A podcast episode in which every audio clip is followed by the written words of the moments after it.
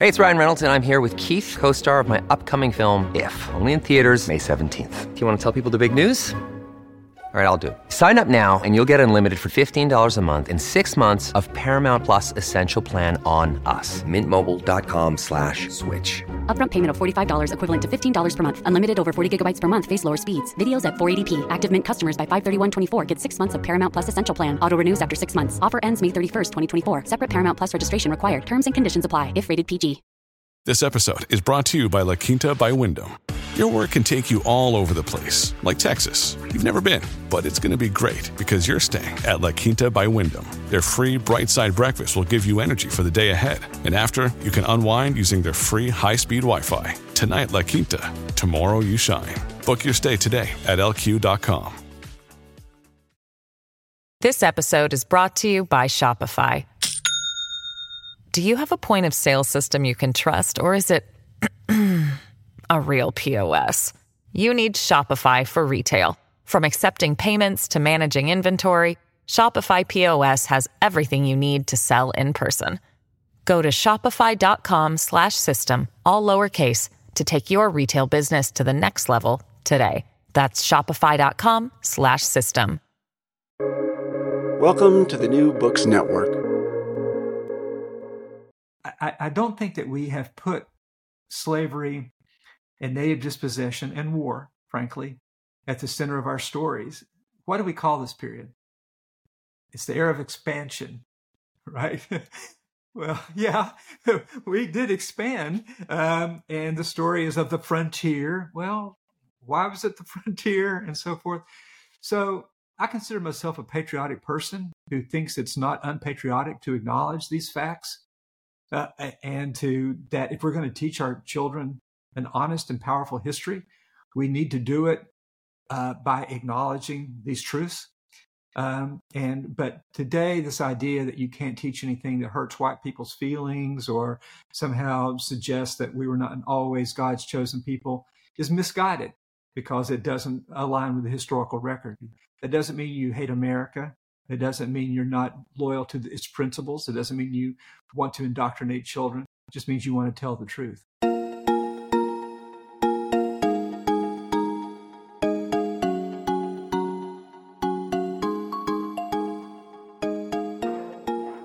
Hi, everyone. This is A J Woodhams, host of the War Books Podcast, where I interview today's best authors writing about war-related topics.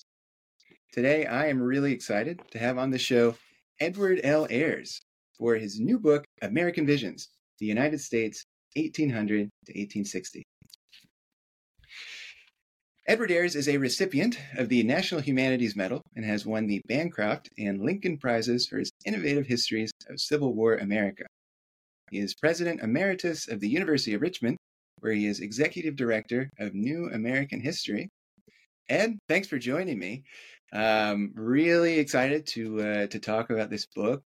Um, I know besides writing, you do a lot of stuff, uh, or have done a lot of stuff. Um, first, I got to say, you did an entire, this is something that I nerd out on Great Courses lectures so much. And you did an entire Great Courses lecture on, it was a new history of the American South, um, which um, I'm actually, I'm listening to right now. So I've, even though this is the first time that we've, uh, we've, we've spoken here and I've heard your voice, it's like your voice has been in my head for, uh, for several days now. Great. Um, so now I can actually put a face to to this discombobulated voice instead of my head. That's great. Um, but yeah, but you've also you've well, so you were you were about to say something. I'm just going to say you got this East Tennessee accent echoing in your head. That's a, that's a lot, you know. So, that's not yeah. something you often, often hear on broadcast media, so it's, it's good for that's you. Great. Yeah, no, it's great. Uh, it's very very soothing. Um, but you've also, you've done podcasts, uh, before. You're on, you're on Medium, you're on Bunk. Um, you mentioned to me that you did a, while you were writing this book, or actually while you were editing this book, um, you visited sixty different places around the country. Um, tell me about that, that trip real quick, cause I'm curious about that journey. Yeah. Uh, and people can, uh, read this on Medium, uh, just search for my name on Medium. And, uh, so the idea was that it's hard to see this period of American history, eighteen hundred, eighteen sixty. We don't really have a good name for it. Maybe we can talk about that a little bit later. Uh, basically, we define it by a war that hasn't happened yet, antebellum. Yeah. And, and uh, so uh, partly to, because I'm really interested in public history, I, I was the founding board chair of the American Civil War Museum in Richmond, which everybody needs to go see on this podcast. It really is remarkable. Uh, and it took us thirteen years to build it. We joined the Museum of the Confederacy with the American Civil War Center. And I think we tell the story the best of in the, in the United States. So uh, it's remarkable. And uh, so I've worked a lot with, you know, Colonial Williamsburg and lots of other places. And so I've always been interested in how the story that we write in books gets translated to people who just show up at a battlefield or in a national park site. And it's also the case that my wife and I both just turned seventy uh, and decided that um, we should have another adventure. And so we bought a, an R V and uh, got her to agree to go out, and uh, we drove fifteen thousand miles, visited twenty-four mm-hmm. states, I think, and as you mentioned, the sixty sites. And the, the premise was we're visiting places where history happened and to see what's happened to that history since. And uh, so our last trip took us from, we live in Virginia, took us to Tennessee, Arkansas, Oklahoma, Kansas, Nebraska, Wyoming, Colorado, Oklahoma again, Texas, Louisiana, Mississippi, Alabama, and home. That was our last uh, tour, twenty-five states. And so what that meant was, as we're coming back to Virginia, we actually ended Uh, to pick up, anticipate some of the themes of this conversation, where this period began, which is the Battle of, of Horseshoe Bend, uh, where Andrew Jackson defeated uh, Red Stick Creek Indians. Um, and so even so, chronology and geography just don't always align. You know, we, we weren't able yeah. to start at the beginning and, and follow that through. That sounds like a dream well, trip, though. I wonder if, oh, I was, mean, I, I would, me and, me and my girlfriend have talked about, um, we talked about this during the pandemic. I think a lot of people during the pandemic were like, wouldn't it be fun to like get an R V and like travel around? I don't know if I could get her to like go to all these historical sites with me. So I'm glad yeah, well, that your my wife's not really interested in this history junk either. and, uh, th- and that was part of it. In each place, I didn't let anybody know I was coming. I wasn't looking for the conversations behind the scenes or anything. I just wanted to see, what could people see if you showed up at the Battle of Horseshoe Bend, right? Yeah. Now, I'm a big fan of the National Park Service. I think they do an incredible job. Um, And I would chat, you know, with the historians uh, on site. So, but part of this was for, to judge things through the eyes of my wife. What if you were not really interested at all in any of this? What might resonate with you? And I'm I'm happy to say, everywhere we went, uh, she found something that was interesting to her. Great. And so it's a useful discipline uh, to travel with a non-geek yeah. as a full-time yeah. geek uh, to do all this. But, sure. So the, the journal uh, describes kind of what we found at each place, you know, so Battle of San Jacinto, uh, you know, how is that remembered? Uh, and that you look out and you see sort of the Houston oil derricks and, and things, you know, from uh, uh, on the sidelines. Um, and uh, but the Alamo, how how is the story of that changed over time? So not to give away the punchline, but generally, I found that these people are doing a remarkably, remarkably good job. Volunteers, people in the communities, we visited really out of the way places. Uh, and everywhere we went, there's people of goodwill uh, telling the, the full story. And, you know, so there's been sort of a, a, a sub-industry in the history business of critiquing the way that the stories are told. But uh, everywhere I went, a lot fuller accounting of roles of slavery and of uh, American Indian history and so forth, um, very even-handed. So uh, it was a heartening story. And uh, so I think we have two or three more episodes to post, but people can uh, go and check out whatever particular place they're interested in. Part of this is to remind young people that no matter where you live, history has happened beneath your feet, that there's history nearby uh, that you should check out. So it's meant to be an inspiring story. And it was a blast. And my wife are still married. Matter of fact, we're having our fiftieth wedding anniversary next yeah. year. Uh, oh, congratulations. And, uh, yeah, well, thanks. And uh, I thought um, it was good to do a stress test here at the end just to see sure. if it really was as strong as it seemed. Let's, uh, the first question I like to to ask everyone who comes on this show um, is, uh, if in your own words, could you just tell us, what is your book about? You know, it has a shorter title than many of my books. Uh, it's just the United States, eighteen hundred to eighteen sixty. And the, the point of it is, is how much of what the nation is was created, not at the founding, because the Constitution and the Declaration of Independence were just kind of sketches for a nation. Uh, but by eighteen sixty, most of the shape of the nation, its politics, its religious profile, uh, its its boundaries, um, its self-understanding had been defined. And I'm not sure that people really understand how much of the United States crystallized in those first uh, three generations of the nineteenth century. I, I say in the uh, preface that uh, nobody at the time would have imagined that a fluke of a typographical fad and a failed political collection uh, would uh, end up creating the most widely used phrase in the world, which is okay, you know, nearly two hundred years later. And that's kind of emblematic. So, so Johnny Appleseed, who nobody would have thought was going, is now sort of every kid knows who or thinks they know who Johnny Appleseed was, right, with the pot on his head and all that.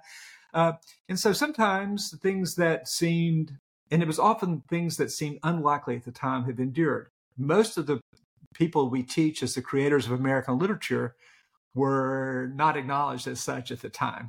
Uh, Herman Melville, uh, you know, basically gives up. Uh, Walt Whitman has to publish his own books.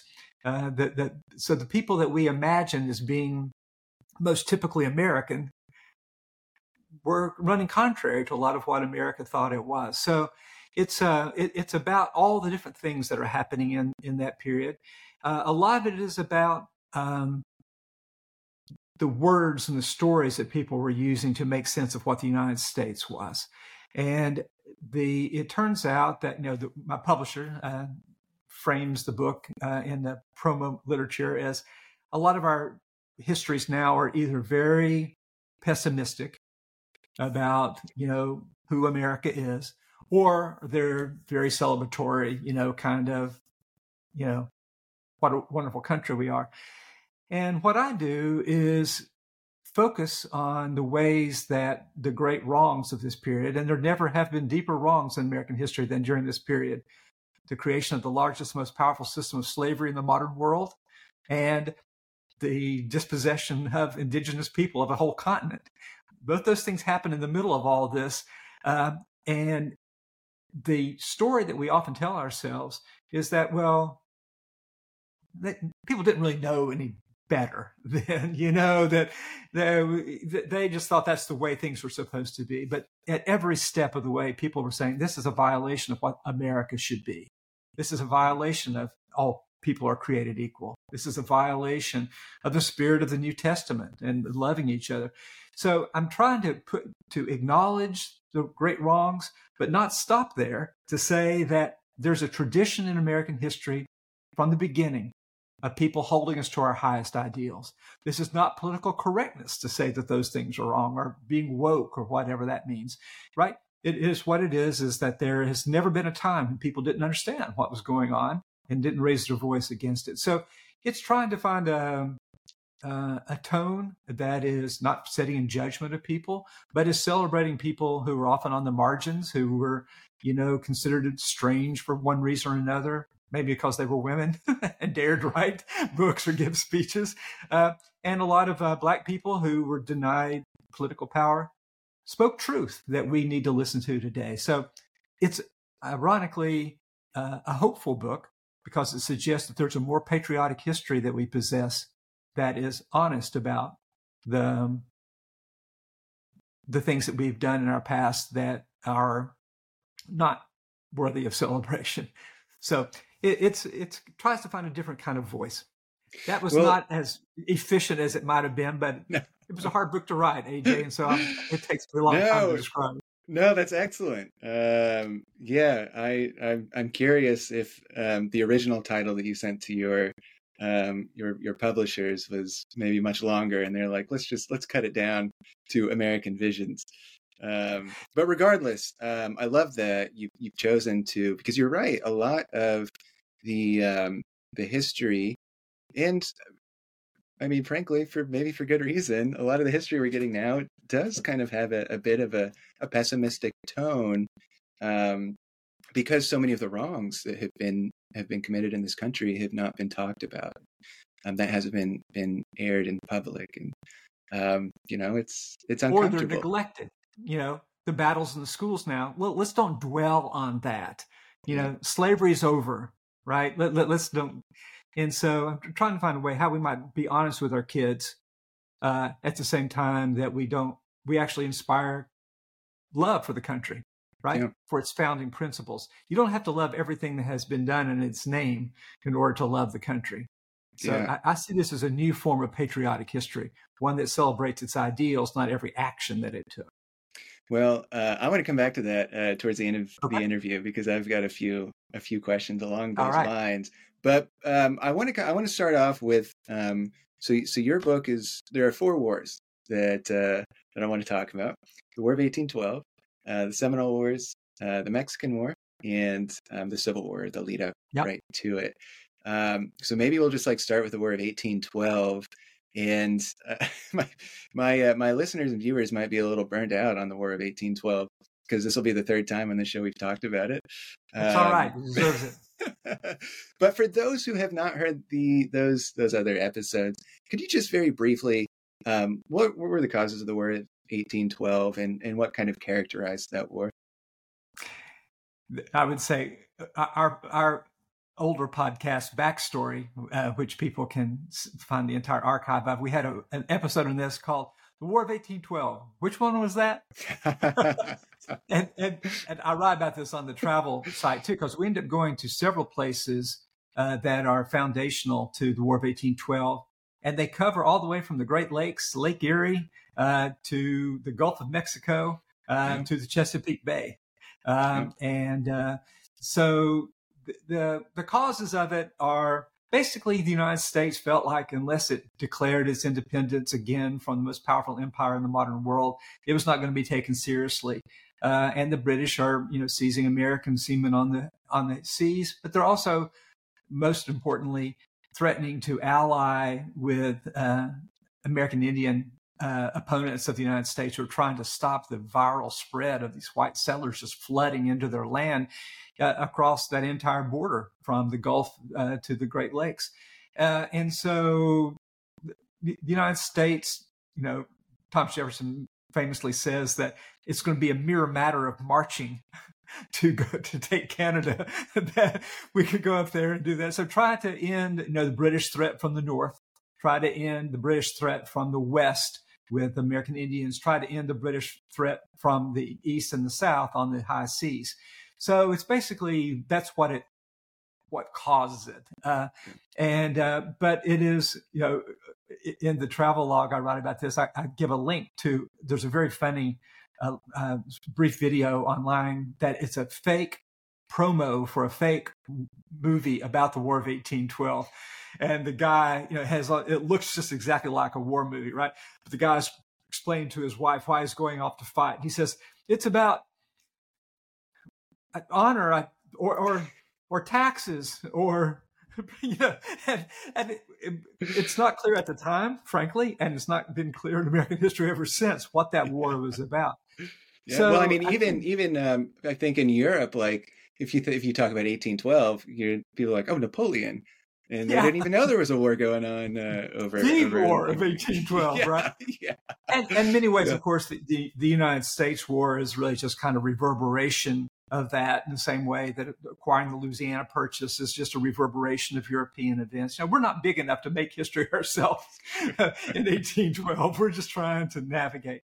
So the irony is that um, in this war, which seemed to go so badly at every step, you know, but then you have C- Commodore Perry, unlikely victory on Lake Erie, and then you have, you know, Uh, Fort McHenry, an unlikely repulsion of the British in Baltimore. And then you have the deeply unlikely Battle of New Orleans with uh, Andrew Jackson. And each case, um, and it's interesting when you visit the, the small scale, certainly of Lake Erie and of the, uh, New, uh, New Orleans, you know, just a few thousand people changed the shape of the entire United States.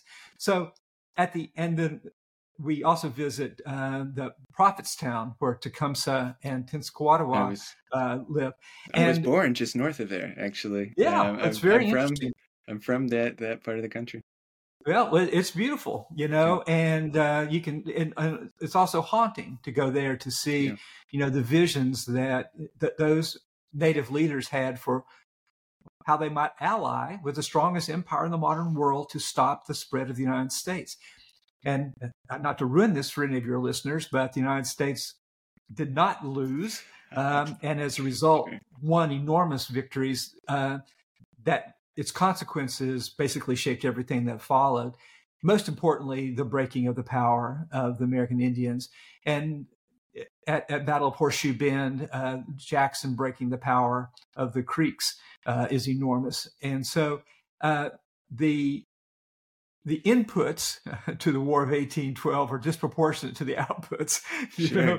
Yeah. Uh, and, and other outputs of it are, of course, we come out with a national anthem eventually, and we come out with a, a saved national capital that had been burned to the ground and a sort of a new tradition of that. And we come out with something we've not had before of post-revolutionary heroes of Perry and Jackson. And so in many ways, the United States is created by victory in the War of eighteen twelve. Um, and all of the um, expansion uh, to the Mississippi over the next two generations is enabled by the War of eighteen twelve. You know, the the defeat of the Creeks uh, opens up over twenty million acres of basically what becomes Alabama and a large part of Georgia. Uh, and so the War of eighteen twelve is not fought to uh, expand slavery, but had there not been the War of eighteen twelve, that basically seized all that land that ended up being the richest cotton soil in the nation, uh, you wouldn't yeah. have had the expansion of the slave empire. So well, I wonder if you would... I think it's really underestimated in its in its consequences. With the, the, the slavery uh, aspect, so I, I had um, I had another guest, a professor on this show, and um, was talking about the lead up to the War of eighteen twelve and talked about, so this period, eighteen hundred to eighteen sixty, I don't know if you would agree with this first, but I would say slavery largely defines most of the conflict that's going on, um, which we can talk more about. But he made the point, this, this other professor I was talking to made the point that a lot of the hawks uh, in Congress at the time had had visions of Um, they were Southerners, of conquering Canada and expanding slavery into Canada. Um, was that how? First, is that a very I don't know. Is that is that kind of a mainstream thing? Um, second, like how likely would that? I mean, how how much did slavery touch the War of eighteen twelve? I guess is what I'm getting at.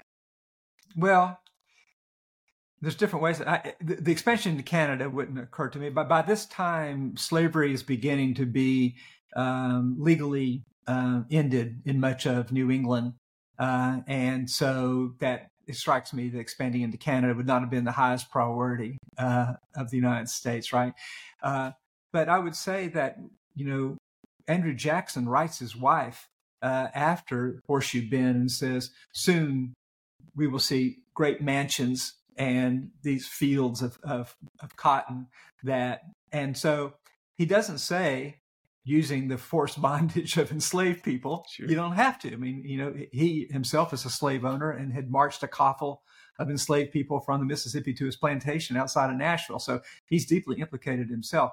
But at this time, um, you know, what the Cotton Empire might be is beyond imagining. Uh, as I point out to people, by the time, in just forty years, it expands over an area the size of continental Europe. American slavery does, right? And over areas that had not only not been in slavery, but had not been in the United States. So if you t- if you think about taking at Georgia, Alabama, and Mississippi, and then Louisiana, and taking New Orleans, you know, with the um, um, Louisiana Purchase, uh, and then controlling the Mississippi as a result of the War of eighteen twelve, um, the expansion of slavery becomes feasible in a way that it had not been before. But it, what it also does is not get ahead of the stories. It feeds the hunger for ever more expansion farther west, which leads to other wars, right? So I think it's like um, the, the revolution as a whole. People can go and argue about what role did slaveholders play in causing the revolution or writing the Constitution of the United States. Uh, but what cannot be debated, that had the United States not been its independent nation and able to expand slavery at its own will, it would have been a much smaller presence. I mean, if, if we're still a part of Great Britain in eighteen thirty-four, uh, you know, it, that maybe could have stopped the, the abolition of slavery here in the Caribbean, but or it could have followed the path of Mexico, which eighteen twenty-nine ends slavery, right? So it's uh, this is one of these trying to, you know, it's like talking about the Civil War. Uh, did Robert E. Lee fight for slavery? Uh, no, but he fought for a nation based on slavery, right? So did was the War of eighteen twelve about slavery? No, but did it lay all the foundations for what slavery became? Yes. Let's um, move along to the Seminole Wars. Um, all right. Be, because I, I am I, I am interested in talking about um, Native Americans and some of what you write about, um, what was going on with Native American Native Americans in the country. But similar with like the War of eighteen twelve, um, could you just give like a brief overview of, of what started that and, and what characterized the fighting? Well, uh, asked me to be brief, you notice it's not the easiest. Yeah. But because these are complicated things, but okay. the short yeah. version of it is, is immediately following. Um, so this is still a consequence of War of eighteen twelve. Andrew Jackson's the great hero. He's determined to uh, drive Native people from anything that the United States wants, basically, uh, and feels justified in doing so on the side of progress and and uh, natural rights. Um, and so there's perpetual war against the Native people of the eastern United States from uh, eighteen twenty all the way through the eighteen thirties. Uh, and um, people know about that Amer- the uh, Indian Removal Act of eighteen thirty, which Jackson kind of just rams through. And then the five or six years after that, it's basically low-grade warfare to drive American Indians in the, in the, the Cherokee and the Choctaw and the Creek uh, and uh, Chickasaw uh, and the Seminoles from the eastern United States, especially in the Southeast. But there's wars against the Black Hawk, you know, in, in the North and in Indiana as well, right? So we don't really think of that necessarily as war, but it's military, militarily enforced uh, removal. You know, they try, they were treaties. They used the, you know, purchase and various kinds of agreements. But if, if the American Indians will not leave, then they bring in uh, military force to do so. And that's how the final uh, Trail of Tears of the Cherokee uh, and, uh, and the Creeks and Choctaws is empowered basically by the War Department through contractors, you know. And one of the things that makes it so terrible is that they just sell out, you know, to cronies uh, for the lowest bid, and who then basically cheat the American Indians out of, you know, the kind of support they deserve to make this migration to the Indian Territory. Well, the Seminoles uh, are st- uh, geographically positioned so that they had the strongest position. They're in basically uninhabited Florida, um, and uh, the United States Army can't f- figure out a way to remove them, and spends just untold amount of money. You know, so Jackson is all about government frugality and all this stuff, but they spend, I don't want to give an inaccurate number, I don't remember it off the top of my head, but more than you can imagine, sure. basically per per Seminole person to drive uh, out of Florida. And uh, and also the deaths of American soldiers they send down there who uh, and who are not equipped, and nothing the United States possesses is works well in the swamps of Florida to try to give people uh, drive people out. Uh, they try new kinds of guns, uh, and uh, repeating rifles and things are uh, Colt um, emerges then. Uh, but basically, it's there's two Seminole Wars. They drag on for years. They have a different general every year for eight years to try to, to bring this to completion. And it's interesting how invisible this is in the American memory, because yeah. it was, you know, the, the story we tell about it. We are really good at fighting wars. The United States has been really good at that uh, all along. And and I don't mean that in any sarcastic way. Mobilizing a democratic society quickly with new technologies and volunteer armies and, and professional armies, good at it. Seminole War was not an example of that. They really couldn't figure out how to drive these American Indians out of their native lands, and in many ways failed. Uh, if you added up the amount of money they spent to remove a few thousand people, uh, it would have made no sense whatsoever. So, and it was bloody and uh, diminished the reputation of the United States Army uh, in, in the country. This episode is brought to you by Shopify. Do you have a point of sale system you can trust, or is it a real P O S? You need Shopify for retail. From accepting payments to managing inventory, Shopify P O S has everything you need to sell in person. Go to shopify.com slash system, all lowercase, to take your retail business to the next level today. That's shopify.com slash system. Your brain needs support, and new Ollie Brainy Chews are a delightful way to take care of your cognitive health. Made with scientifically backed ingredients like Thai ginger, L-theanine, and caffeine, Brainy Chews support healthy brain function and help you find your focus, stay chill, or get energized. Be kind to your mind and get these nootropic chews at ollie dot com. That's O L L Y dot com. These statements have not been evaluated by the Food and Drug Administration. This product is not intended to diagnose, treat, cure, or prevent any disease. I, you know, I wonder if, so we we hear about, and you note in, in your book about the, the people, the visionaries who spoke out against uh, against slavery and um, of, of the evils of that.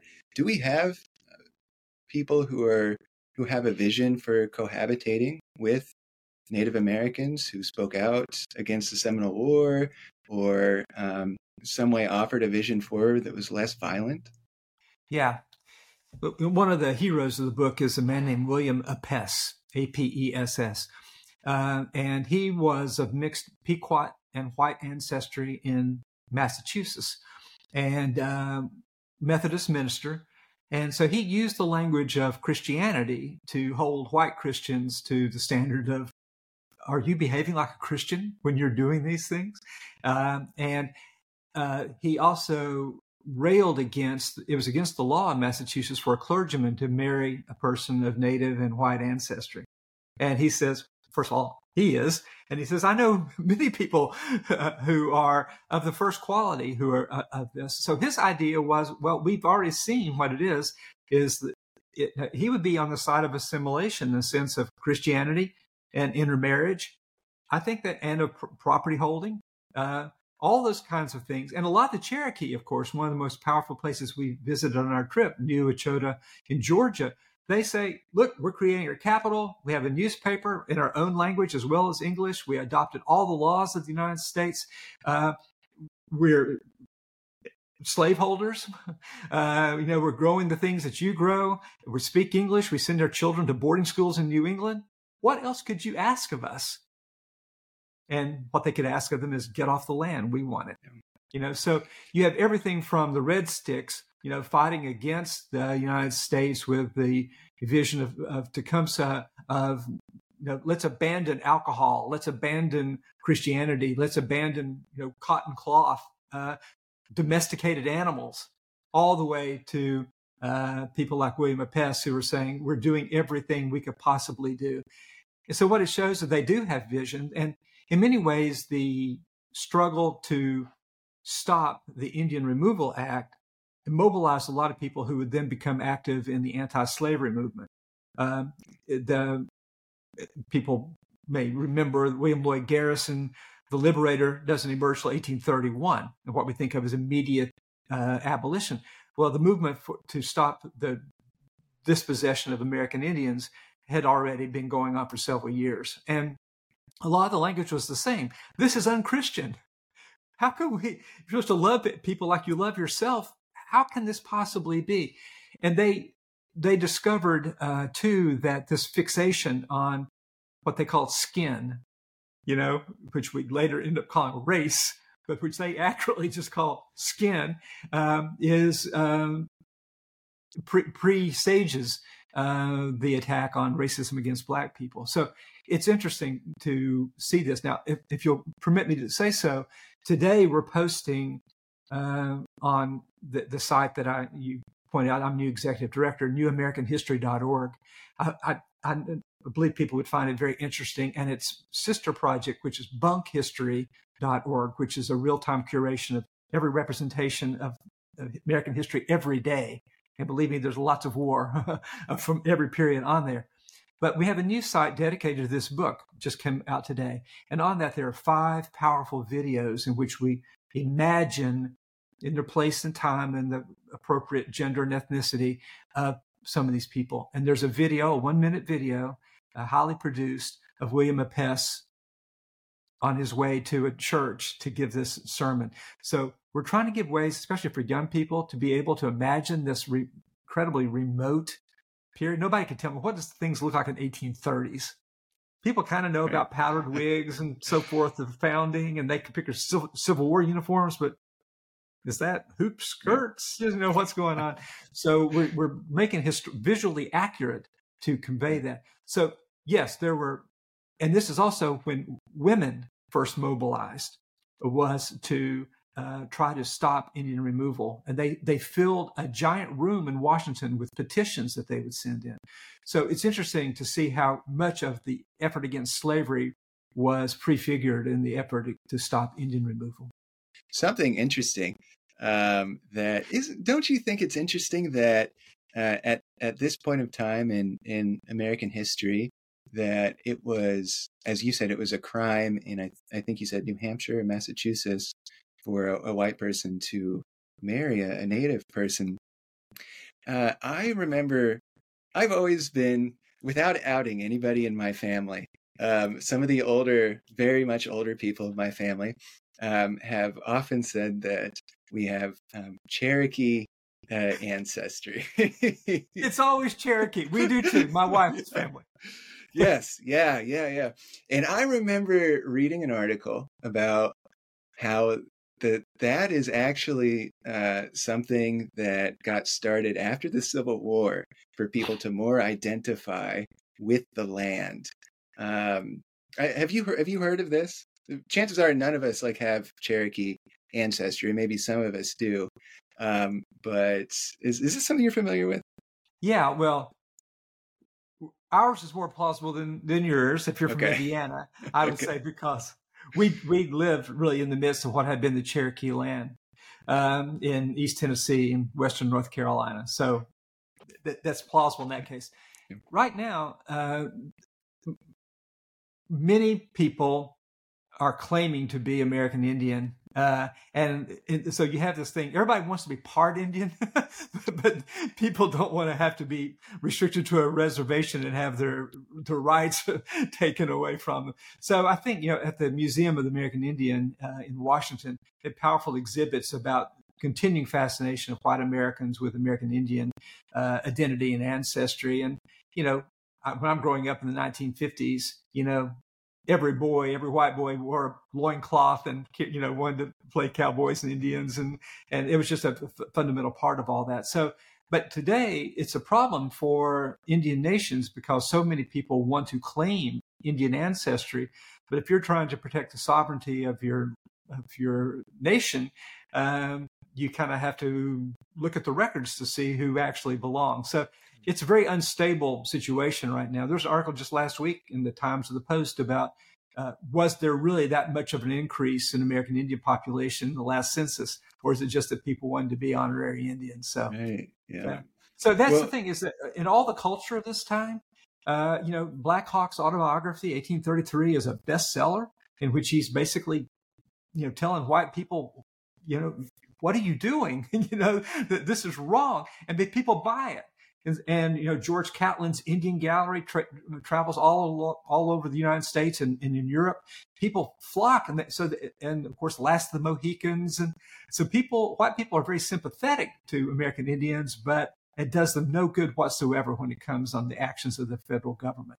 So, yeah. And it's also regionalized uh, by this time, even though, as you're pointing out, that in New England it's illegal for intermarriage. It's New England criticizing the South for where most Indian removal takes place in the eighteen thirties. In many ways, it, a lot of it had already taken place in the North, and that kind of feeds that regional tension that helps feed into the Civil War, to kind of look ahead maybe to another war you want to talk about. Well, um, well, yes, before we get to that, um, I do have a question that um, um, almost certainly does not have a simple answer, but um, what's your assessment of Andrew Jackson? Um, bad guy, good guy? What, what's what's the assessment? Yeah, he was um, he was really good at mobilizing um, these ragtag armies to win these battles uh, in eighteen fourteen and eighteen fifteen. Uh, and uh, he was really good at sort of um, saying the things that could mobilize the largest number of white men. Uh, but, you know, from he was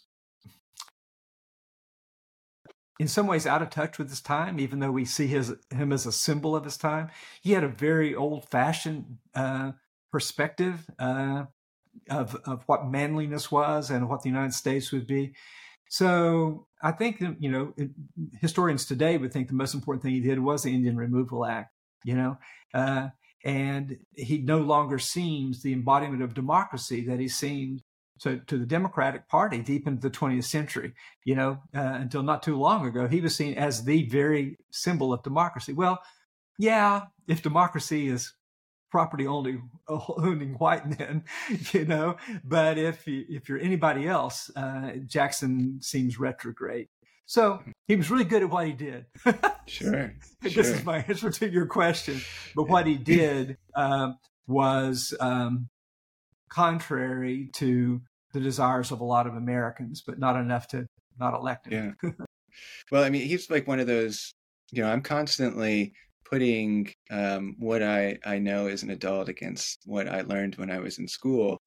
But I'm also, I'm always just kind of like thinking like, you know, what did I learn uh, growing up? And, and, you know, maybe what is the reality of, of what actually happened? I think the whole country is actually kind of taking that.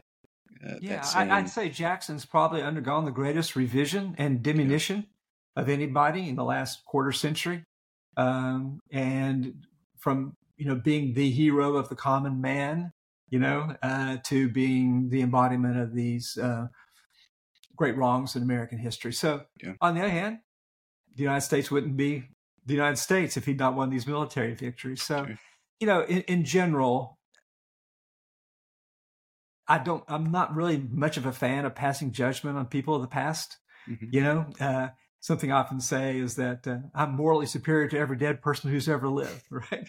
they they can't defend themselves. But one hundred years from now, people are going to look back at us and they go, what in the world were they thinking and saying? So I think that history is fundamentally an exercise in humility. Uh, and I would say that, I, you know, my experience in you know writing about the Civil War, people like to pass judgment on ju- generals. And, and it's like, can you imagine trying to command a Civil War army with no forms of communication, all these things. So, yeah. I, you know, it may be my whole form of history is empathy. You know, yeah. I, I, let's just try to include everybody in the story and try to imagine it from their point of view. Uh, and ironically, if you do that, it's kind of self-correcting. Democracy yeah. sort of asserts itself, and respect for people who were uh, who were. mistreated or who were treated unjustly kind of rises if you just listen to what people actually said. So that, that's kind of what this book is. Let's let's let's expand the chorus and hear yeah. what most people had to say. And if you do, it turns out that not everybody is in favor of Andrew Jackson, and not everybody, you know, yeah. you get the idea. Sure. Is that it, that's a way of democratizing history without preaching about it, right? Uh, I'm not trying to cross my arms and act as if I you know, uh, some paragon of moral virtue. It's just like, wow, I've read what people said and they saw pretty clearly that yeah. this was wrong at the time and resisted it. And unfortunately, they couldn't vote if they were women uh, or if they were black men. Um, and, uh, but they could see what was going on. So yeah. I, I, I kind of disconnect the story a little bit from what we think of as politics to expand politics to be a broader conversation. Yeah. Oh, that's well, a long riff. I thought of Andrew Jackson. You excuse me for going on. No, that's great. That's perfect. Um, let's let's talk about, because I, I promised the audience at the beginning of the show we were going to talk about four wars, and gosh yeah. darn it, uh, we're going to do that.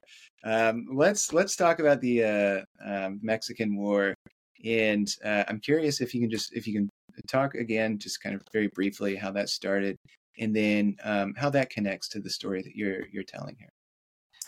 Yeah, the Mexican War is, uh, along with the War of eighteen twelve, a foundational war that has kind of a blank space in our memory. You know, uh, that people don't can't quite wrap their minds around what that was really all about. Um, and we spent quite a bit of time in Texas on this last trip at, at the Alamo and San Jacinto. What um, year, by the way, did the Mexican War start? Uh, eighteen forty-six, seven, and eight is when it, it's it's going on. And uh, so what I found in Texas is that the war for Texas independence, the Alamo, uh, bleeds into um, the Mexican War and in very indistinct ways, even though for ten years, Texas claims to be an independent nation, right? Trying to, to have it all, both ways. And then what you find is that um, the, the story, certainly of the Alamo, I went back and watched the old Davy Crockett film from nineteen fifty-five, because um, at the Alamo now, this huge collection given by Phil Collins, Yes, the yeah. Phil Collins of from Genesis of, of rock music in the eighties, right? Um, and he'd been a boyhood fan of Davy Crockett and built this multi-million dollar collection of artifacts about the Alamo, which are now on display. But they're all about just the battle. You know, what wall did Santa Anna's troops crawl over, whatever? And uh, th- and Davy Crockett, who unfortunately, I, I say, lived in Texas only long enough to get killed, you know, uh, but is seen as a great Texas hero. And it's like, really, two months? That's enough to be a Texas hero? Um, and there's a great evasion there. And this goes back to what we were saying about the War of eighteen twelve and about the Revolution and about the Confederacy, for that matter. What role does slavery play? Well, what we need to remember is that Mexico had outlawed slavery in eighteen twenty-nine. And whereas the white settlers uh, not only were taking land, which they'd been invited by the Mexican government, and it goes back to our other story, why? To help fight against the Comanches, right? So if you have white settlers there to occupy northern Mexico, the Comanches are going to be have a buffer, right? Um, but they give enormous amounts of this wonderful land uh, to white settlers. And Stephen F. Austin, you know, is not really a fan of slavery, but he says, people aren't going to come if we don't allow them to bring enslaved people. And so uh, slavery, what the white settlers of Texas are defending in part is the right to have African-American slavery. Uh, you just don't see that in the story, right? Uh, that that's just because they're fighting against this big central government. So if you can imagine how this fits into current day politics, right? It's the state against the centralized government of Santa Anna and all that. So, um, but there is a new exhibit uh, at San Jacinto, as they say in Texas, uh, that shows the five thousand Black people in slavery in Mexico or in Texas in eighteen thirty-five grows into something like one hundred sixty thousand by eighteen sixty. And it becomes one of the fastest growing areas of slavery. So, you know, from the Mexican point of view, they were a they were a, a non-slave holding republic defending itself against an avaricious uh, slave holding United States, in which most of the soldiers are, you know, volunteers are from uh, the Southeast, and most of the settlers of Texas are. But we don't we don't really have a good story about Texas, about the Mexican War, except that Halls of Montezuma, the United States turned out to be better at fighting a war than we could have imagined. Uh, really excellent generalship. And of course, you know, a lot of fa- people who become famous fifteen years later in the Civil War uh, sort of earned their spurs or stripes uh, in the Mexican War. Um, and then the, we end up getting most of North America as a result, including California, which immediately has a gold rush. You know, so it's like uh, the pieces don't really fit together, except that maybe it's what people thought back at the time, that this was God's will, that we were yeah. supposed to have North America. because otherwise you would not have predicted anything like this outcome. And I quote Albert Gallatin, who's been a, a, a supporter, an advisor to Thomas Jefferson, who says, this idea that God intends for us to, because of racial superiority, to defeat the Mexicans is sacrilege. We created the United States to say that everybody has a right to self-government. Why do we think that we have this special right? So I'd say that we have a very unstable understanding of the war with Mexico. Uh, you know, Ulysses Grant later calls it a wicked war uh, that was provoked by the United States precisely to take Texas. And then once we got Texas, give us the rest of the continent. So, uh, you know, it's hard to tell. First, it was hard to tell a, a hard story about it.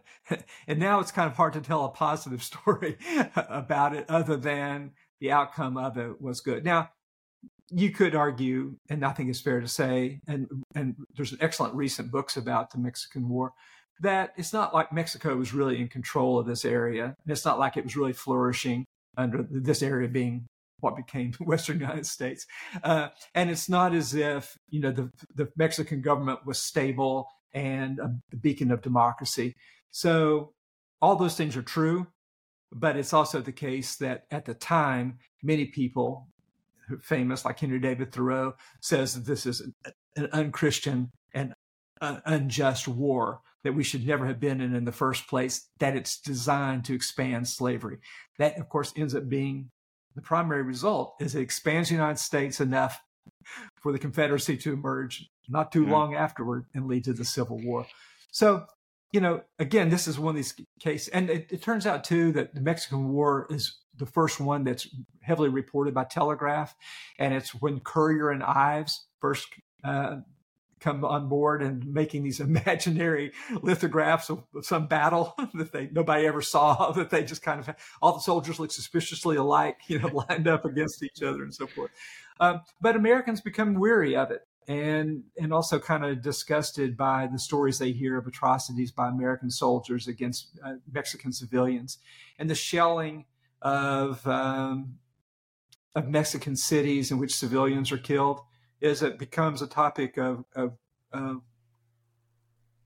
of public displeasure. And, and yeah. so the United States goes into the war proclaiming it's on the side of liberty, ends the war not so sure about that, um, and that we didn't really wage it well. But then the gold rush, and we think that it was. Would you say that the first, the first maybe large-scale anti-war movement happens around this time? Well, yes, large scale. I mean, there, something I meant to mention before is that New England didn't support the War of eighteen twelve and threatened to secede, right?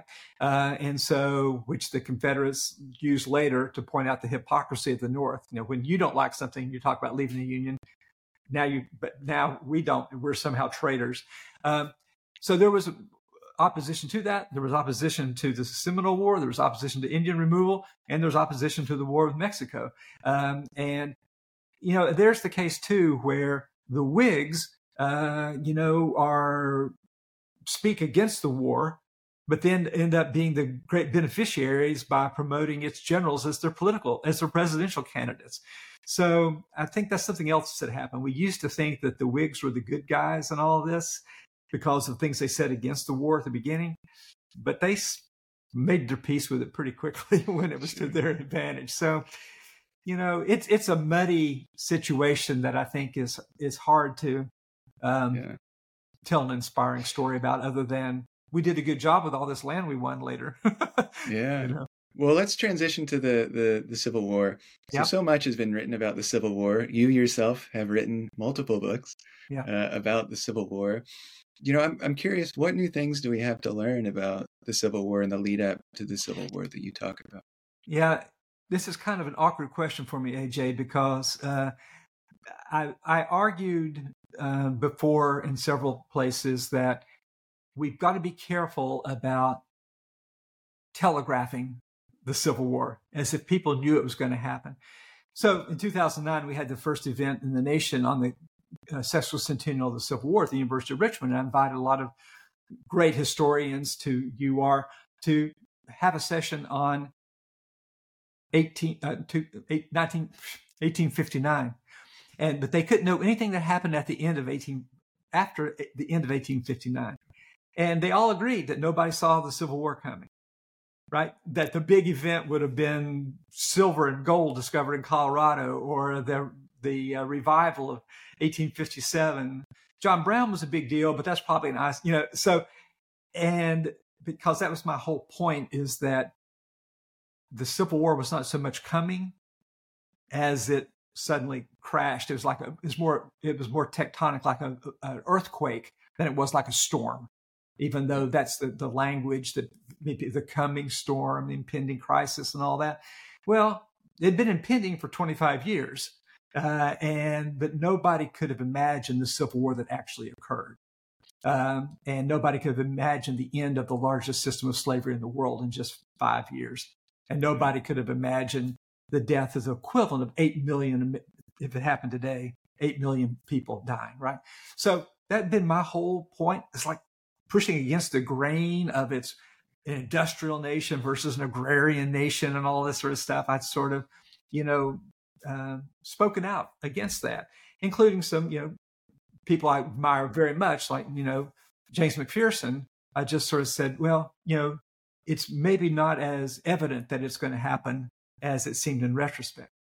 Now, in this book, partly because I am listening to all these voices who are raising warnings about various kinds of things, uh, you can see the culture kind of rotting from inside, uh, is what I point out. You know, you, you find that it becomes common, expected for white Southerners to disdain the white North and vice versa. There's really no basis for comedy, for uh, mutual understanding. And then you have, you know, Uncle Tom's Cabin and, you know, the, the Dred Scott and all these. And each of these erodes the cultural resources of the United States to withstand a shock. And then that shock is the election of Abraham Lincoln, right? And so I wouldn't say I'm revising my earlier revisionism, but I am saying that political events are still what brings on the Civil War. But the cultural foundations of the nation had been weakened over the preceding twenty years, partly by the war in Mexico, partly because of Indian removal, but mainly because of the expansion of slavery into Texas. And it looks like, and then prospective expansion into California and Kansas and Nebraska, in all those kinds of ways.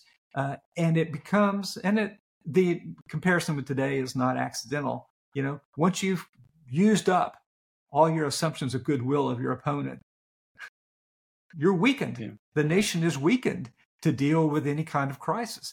And I think that's kind of what happened uh, in the Civil War. So what I, I say is that the abolitionist did not cause the Civil War, but they may very well have caused emancipation to emerge from the Civil War.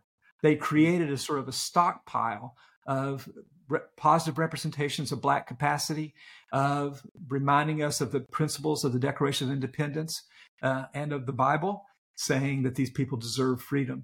So that, again, I never gave you a, a, a quick answer of the sort you requested on anything, but it, it, that's how I think that all this cultural change, it yeah. both erodes the nation, but then it supplies the nation with idealism when it really needs it.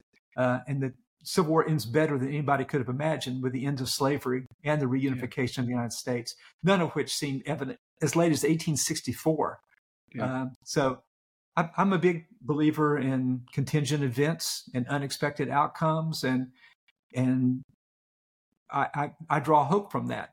Sometimes history is worse than we can imagine, but sometimes it's better than we can imagine. As somebody who grew up in the segregated South and then watched the Civil Rights Movement come out of nowhere and led by people without political power, I believe that we can we have within ourselves capacity for a better United States than sometimes we can imagine right now.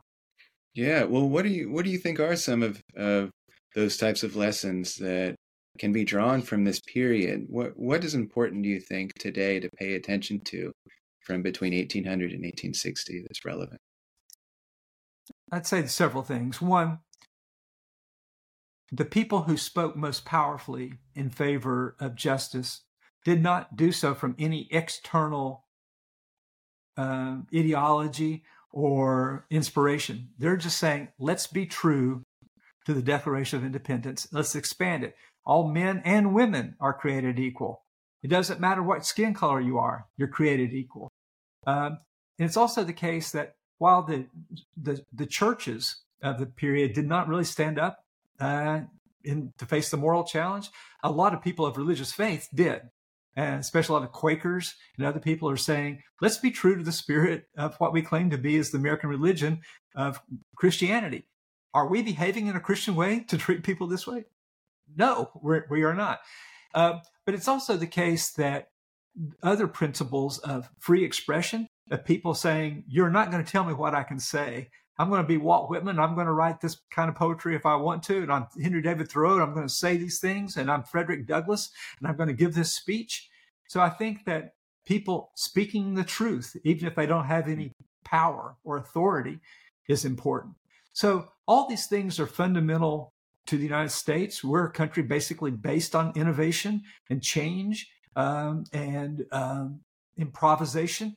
Um, and so I, I'd say my book is unusual in the sense that I give so much power to poets and painters and musicians because they are changing the culture uh, yeah. while politics comes and goes. Politics of the eighteen fifties in particular is, is broken. Again, it's kind of another foreshadowing of our own time. You know, people lose confidence in their political leaders to lead the nation. And uh, and it was well-placed loss of confidence, as it turned yeah. out. Uh, and uh, so, but even if politics seems broken, there are resources within, within ourselves that can lead us to a better country. Well, uh, I'm going to ask a question that is, it's an, it's impossible to answer, but I'm going to ask it anyway because I'm curious uh, how you might answer it. Um, hypothetically, um, if the U S lost the Revolutionary War, what do you think the world would look like today? You know, I think the United States would have been Canada. Um, and... Uh, It's hard to say too much wrong about Canada, it seems to me. Now, the difference is Canada was not, did not behave any better than the United States when it came to indigenous peoples. So that gives you some indication that people of this ancestry are self-righteous and believe they rule the world. And, you know, it doesn't matter if you're English, Canadian, or American, right? What would have happened if, if in the British Empire, the native people had not been displaced, you couldn't have had the slave empire expand the way that it did. So depends on when you stop the story. Has the United States been a great force for good in the twentieth century? It has, right? And in, in World War Two in, in particular. Uh, and but I think that um, we would have had a lot more complicated history of the world, but I think the United States would have been Australia or Canada, Uh, with the same sins that th- those places have endured as well. The big, for me, um, unknown is what would have become of slavery. You know, people forget that the British Caribbean was a far larger slave empire than the United States was at the beginning of this period. Um, and but that the British, partly because it wasn't part of their own nation, but distant islands, did abolish slavery in the eighteen thirties.